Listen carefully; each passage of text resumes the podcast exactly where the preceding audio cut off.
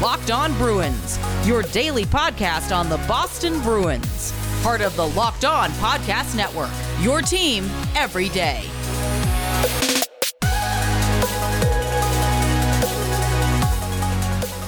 What is up, Bruins fans, and welcome back to the Locked On Boston Bruins podcast. I'm your host, Ian McLaren, and this is a daily show where we discuss all things Spoke to Be, as well as take a look around the N H L. Today's episode is brought to you by Built Bar. Go to built bar dot com and use promo code LOCKEDON to get twenty percent off the best protein bars out there. Today is Monday, February fifteenth. Happy President's Day to those south of the border. Happy Family Day to those listening from Ontario. Today on the podcast, going to briefly talk about the two games over the weekend, but actually take kind of a bigger look at the Bruins so far, seeing as we are now twenty-five percent of the way through the season. That's right, the Bruins have played fourteen of fifty-six games, and we kind of have a, a pretty good idea now of what this team is all about. I'll look at some surprises and disappointments and preview what's coming up next for our team in black and gold. Before we get to that, let me remind you the podcast is available Apple, Spotify, Stitcher, Google, Pocket Casts, whatever podcast app you use. Please hit that subscribe button so that you never miss an episode. If you're on Twitter, you can follow the show at L O Boston Bruins. On Instagram, we're at Locked On Bruins. And you can find me, my hockey tweets, and dad jokes at Ian C. McLaren.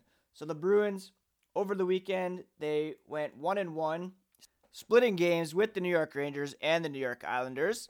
The game on Friday night was a fight-filled affair. The Bruins looked very spirited and uh, came out with the victory.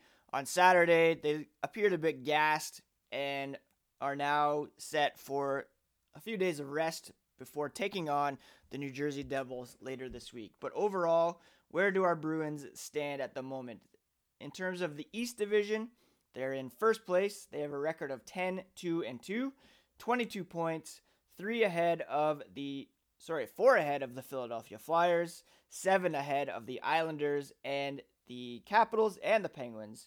They have a point percentage of seven eighty-six, and they have a goal differential of plus twelve, which is far and away tops in the division as well. So right now, the Bruins are the class of the Mass Mutual East Division.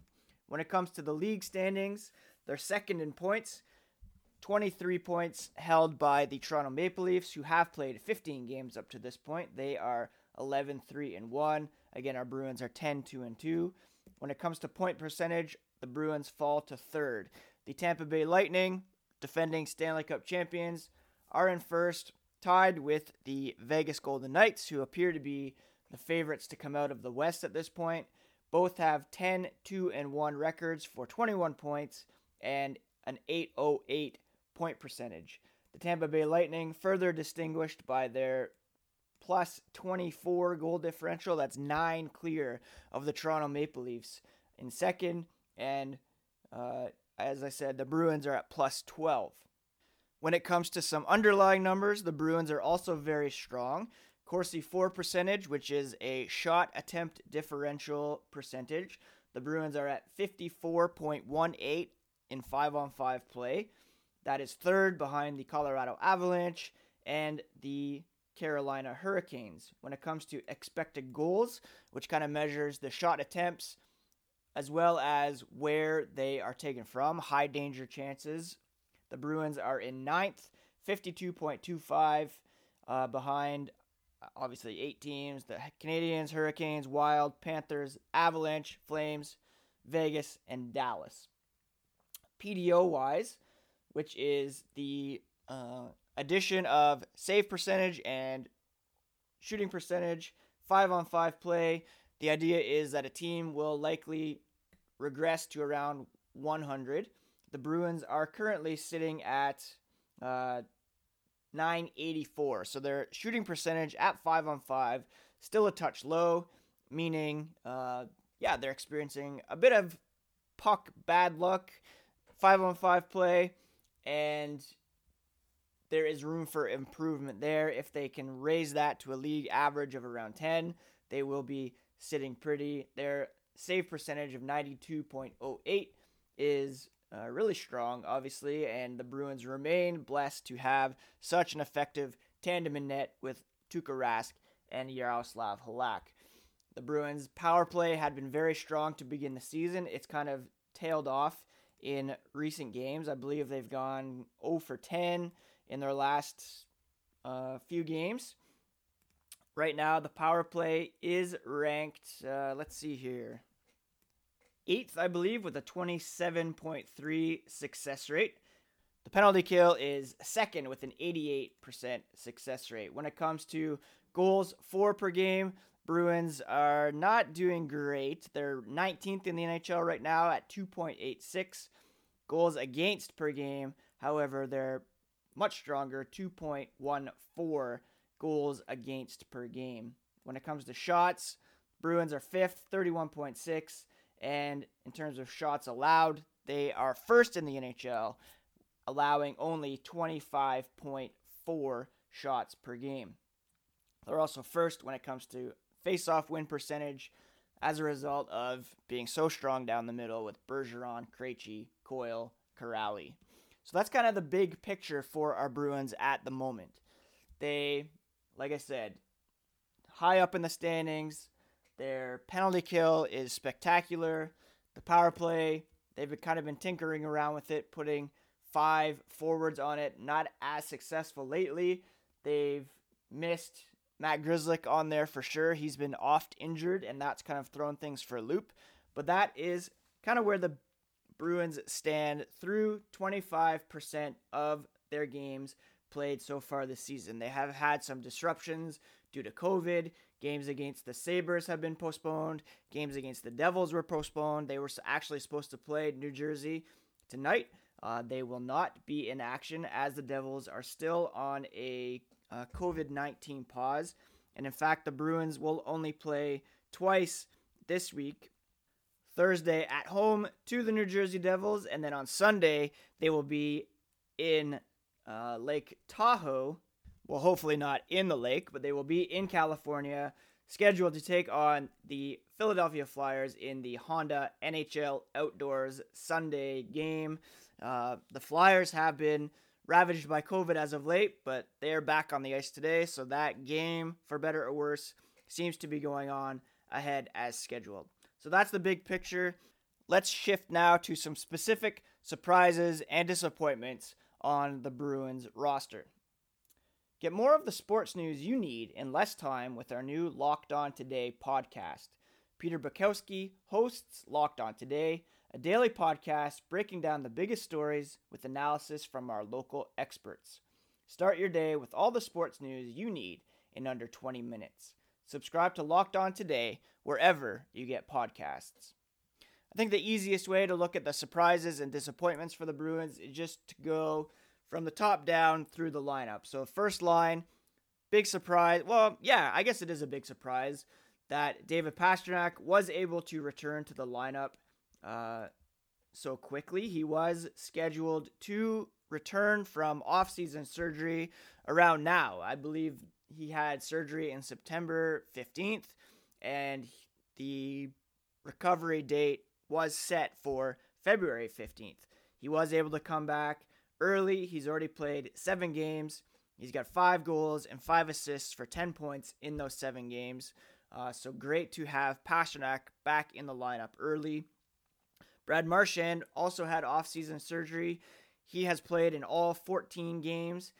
He leads the team in goals with nine, and he's tied with Patrice Bergeron in total points at eighteen through fourteen games. So Bergeron, Marchand playing at a high level so far this season. Not really a surprise there. The surprise on the top line was how quickly David Pastrnak was able to return and how quickly he was able to find his game and just emerge again as the high-end game-breaking talent that he is. So first line, zero problems at all.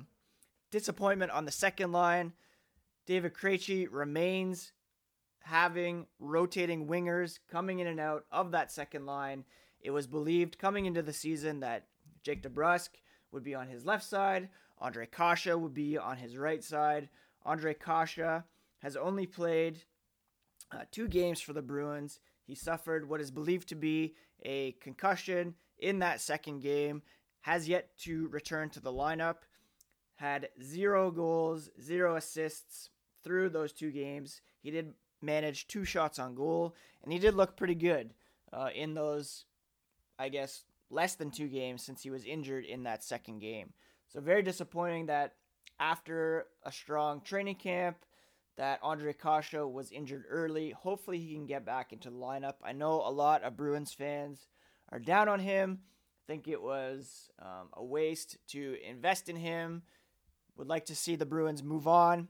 I am still willing to give him a chance and to see how he can perform with some consistent games played alongside David Krejci. He has a lot of talent.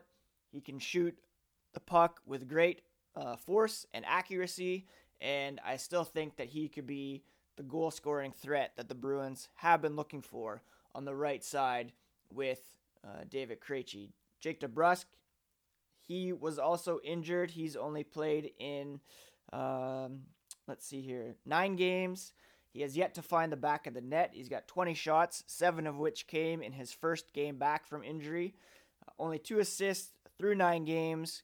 There was a big, well, not really big ordeal in the offseason when it came to signing his next contract. His agent early on had been pushing for a long-term big money deal, settled on a bridge deal in the three to four million dollar range, and that certainly seems like a wise decision on the Bruins' part at this point, as that consistency still isn't there. He hasn't scored. Uh, he has looked pretty good since coming back from injury. It's only a matter of time until he finds the back of the net. And um, hopefully he can get on one of his scoring streaks soon. Craig Smith has looked pretty good for the Bruins. Uh, I wouldn't say he's a surprise, perhaps a bit of a disappointment to date. He does only have three goals and two assists through thirteen games. He has been bounced around from the second and third lines due to the injury to Ondřej Kaše. The plan was to have him play with Charlie Coyle, developed some chemistry there. They were separated early. Charlie Coyle has had a um, rotating cast of wingers as well, which may be affecting his numbers. He only has two goals and two assists through fourteen games, so a bit of a disappointment there as well. Uh, the Bruins are certainly top-heavy again when it comes to scoring, although it is spread out a little bit thanks to the surprising emergence of Nick Ritchie. Ritchie has five goals, five assists through ten games, sorry, through fourteen games, and has become a real threat to score on the power play. Four of his five goals have come on the man advantage. He scored the only goal in Friday's win over the New York Rangers. He has seven power play points out of his ten, and yeah, he's really looking like the effective big body that Don Sweeney looked to bring in at the trade deadline last season. Nick Ritchie, a great surprise so far this season. I don't know if he'll be able to uh, sustain it. He does have a shooting percentage of fourteen point three, which isn't, uh, you know, otherworldly. If you're looking at a guy who has a shot percentage in the twenties, you would expect that that would fall back at some point.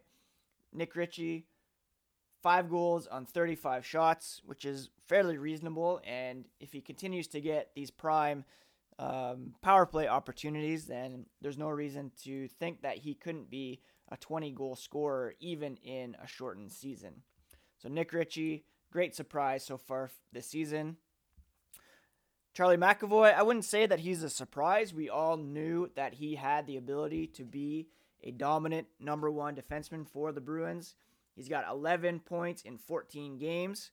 I believe he went um, the first four games without recording a point. Uh, so that current point streak is even more impressive at the moment. And yeah, I wouldn't say I'm surprised, but I am satisfied with the way that Charlie McAvoy has played to date. David Krejci, uh, maybe a bit surprising that he hasn't scored yet, but he does have ten assists through fourteen games. It remains a core piece for this team. Matt Grzelcyk, I would classify as a disappointment so far. He's only appeared in six games. He does have three assists in those six games, but I believe he has been injured in each of the previous three games that he has uh, appeared in, and that's certainly a cause for concern. He was penciled in to be kind of Torrey Krug's replacement on the second pair with Brandon Carlo and as a power play quarterback, and unless he can remain in the lineup on a consistent basis, then um, yeah, that's going to be a problem. I don't think there are really many surprises in the bottom six for the Bruins. Trent Frederick has been a very effective uh, pest. He has um, only one assist through fourteen games, a couple fights to his credit. I'd like to see him shoot a bit more perhaps, but he has been pretty effective in terms of uh, cycling the puck, forechecking, and certainly getting under the opposition's uh, skin. Sorry, I jumped ahead a bit when I spoke about Matt Grzelcyk. I should mention as well that in those six games, he does have a Corsi percentage of sixty-one point one one percent at five on five play, which is spectacular. And yeah, again, when he's on the ice, he's been very good for the Bruins, but need to see. It's disappointing that he has been injured so often so far. Charlie McAvoy, like I said, he's also been spectacular. five on five play, a fifty-seven point five one Corsi percentage, playing huge minutes in all situations. And again, he has been everything the Bruins hoped he would be in terms of becoming the established number one defenseman. Obviously, there were concerns coming to the season about uh, Torrey Krug sailing off to the Saint Louis Blues, about the Bruins deciding not to bring Zdeno Chara back and him signing with the Washington Capitals. But Jakub Zbořil and Jeremy Lauzon have been very good in uh, lieu of those two kind of stalwart defensemen for this team over the last several years. Jakub Zbořil, he was injured in the game against the Islanders, looked pretty shaky on the puck, but in, you know, relatively sheltered minutes, he does have a fifty-five point eight nine Corsi percentage. He hasn't really contributed offensively, but he has been strong on the puck, playing well, doing simple things right. He could perhaps use the time off due to injury if he's out for any length of time to kind of, yeah, take a bird's eye view of his game and try to improve some things that may be lacking. But overall, he has looked pretty good, albeit, like I said, in very sheltered minutes. Jeremy Lauzon has been playing on the top pair with Charlie McAvoy, and they look great as well. Lauzon with the fifty-four point two nine Corsi percentage. Brandon Carlo, fifty-four point one. Kevan Miller even at fifty-two point eight two. So every regular Bruins defenseman so far has a shot attempt differential well above fifty percent, which you love to see at five on five especially. And so far, the experiment to give the youngsters a shot on the blue line has been a very, very pleasant surprise. It has worked out for Don Sweeney. Time will tell if this experiment carries over into the postseason or if they look to acquire a more established veteran puck-moving defenseman for what could be another long playoff run.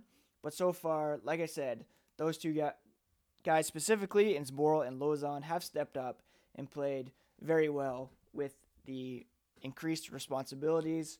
And, you know, say what you want about Kevan Miller, he's looked pretty good so far in his first game action in almost two years. Uh, they really seem to count on him as a leader back there.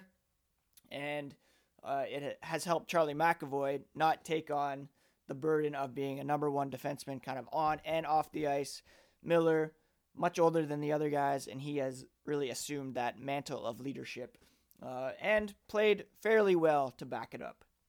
When it comes to the goalies, uh, Tuukka Rask has looked incredibly composed and elite in net so far for the Bruins. That Jordan, excuse me, Jordan Eberle goal aside, on Friday night. That's going to happen from time to time. His save percentage is actually not as good as I thought it was. He's at nine oh six. Uh, Halak at nine thirty-eight. So altogether, The Bruins' goaltending numbers are very strong. Um, I am pleasantly surprised that Rask has come back, looked so good in net for the Bruins, made some spectacular saves, looks calm, composed, and like a guy who just doesn't give an F about what anybody says about him leaving the bubble back in the playoffs. That's well in the past, and he has certainly kept the Bruins in a lot of games when the scoring hasn't been there early on. So, again, full credit to the goaltending, um, and the Bruins are lucky to have that tandem in net for sure.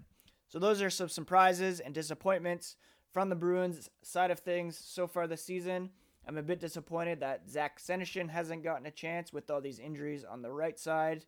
Um, but overall, pretty surprised that the Bruins have been able to once again rise to the top of the N H L standings, despite the turnover on the blue line especially, and with injuries to Pastrnak, Kaše early on. Once and if they can get a full complement of players, that's Grzelcyk in the lineup, Kaše in the lineup, there will be some decisions to be made. Uh, Jack Studnicka is also back down in the A H L. That's a biz- bit of a disappointment.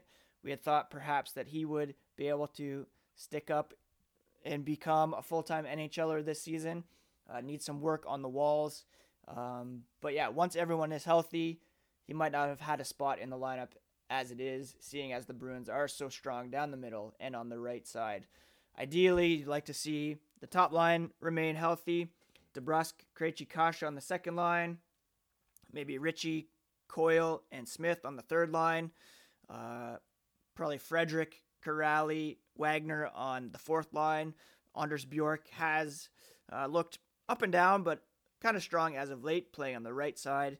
Um, and then on the blue line, Lauzon, McAvoy, Grzelcyk, Kaše, sorry, Grzelcyk, Carlo, Zboril, Miller. Um, that would probably be the optimal lineup at this point, and hopefully we see that sometime. Overall, it's been a disappointment that we haven't seen that, but I am pleasantly surprised with how the Bruins have played so far. Built Bar is the best tasting protein bar ever, and with six amazing new flavors, it's even deliciouser. Some of their bars have nuts, others do not, so be careful when you're picking and choosing when it comes to nut allergies. They're all gluten-free, which is important to me as someone who has celiac. But just listening to the flavors, you can see how great they are. Caramel brownie, lemon almond cheesecake, apple almond crisp, cherry barcia. They are so good. And each is covered in one hundred percent chocolate, soft and easy to chew, but it's not just a delicious treat. They're great for the health-conscious person. You can lose or maintain weight while indulging in a Built Bar because they're low-calorie, low-sugar, high-protein, and high in fiber.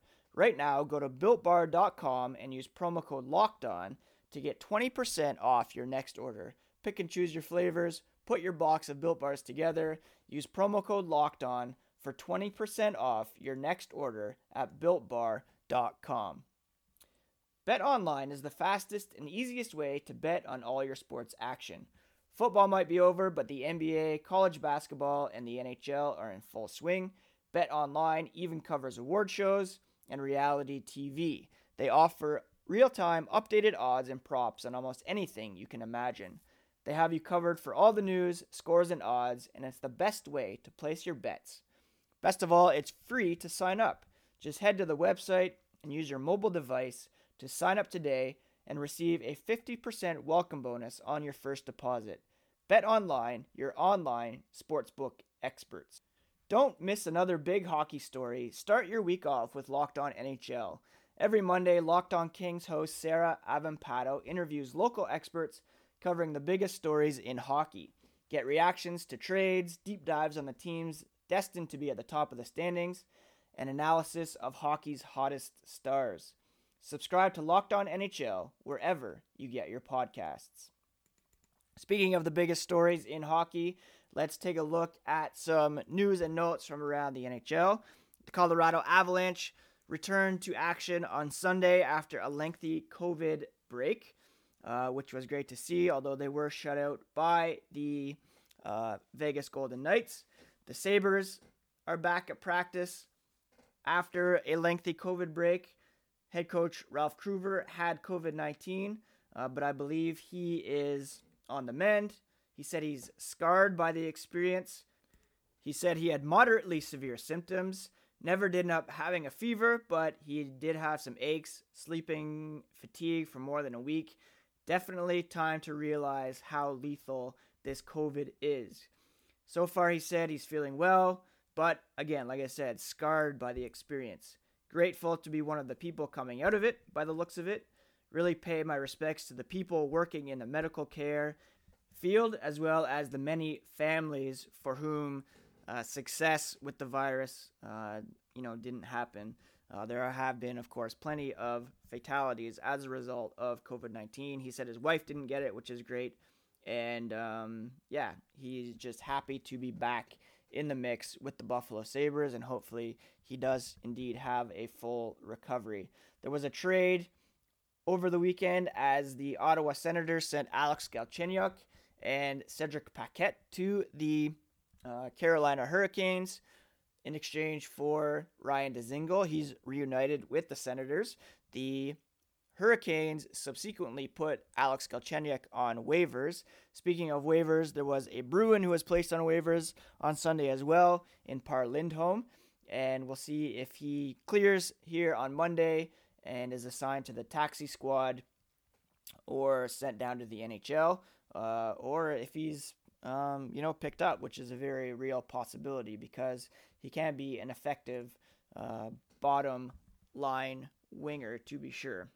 I think that's it for today's episode. Thank you so much for tuning in. Thank you for subscribing.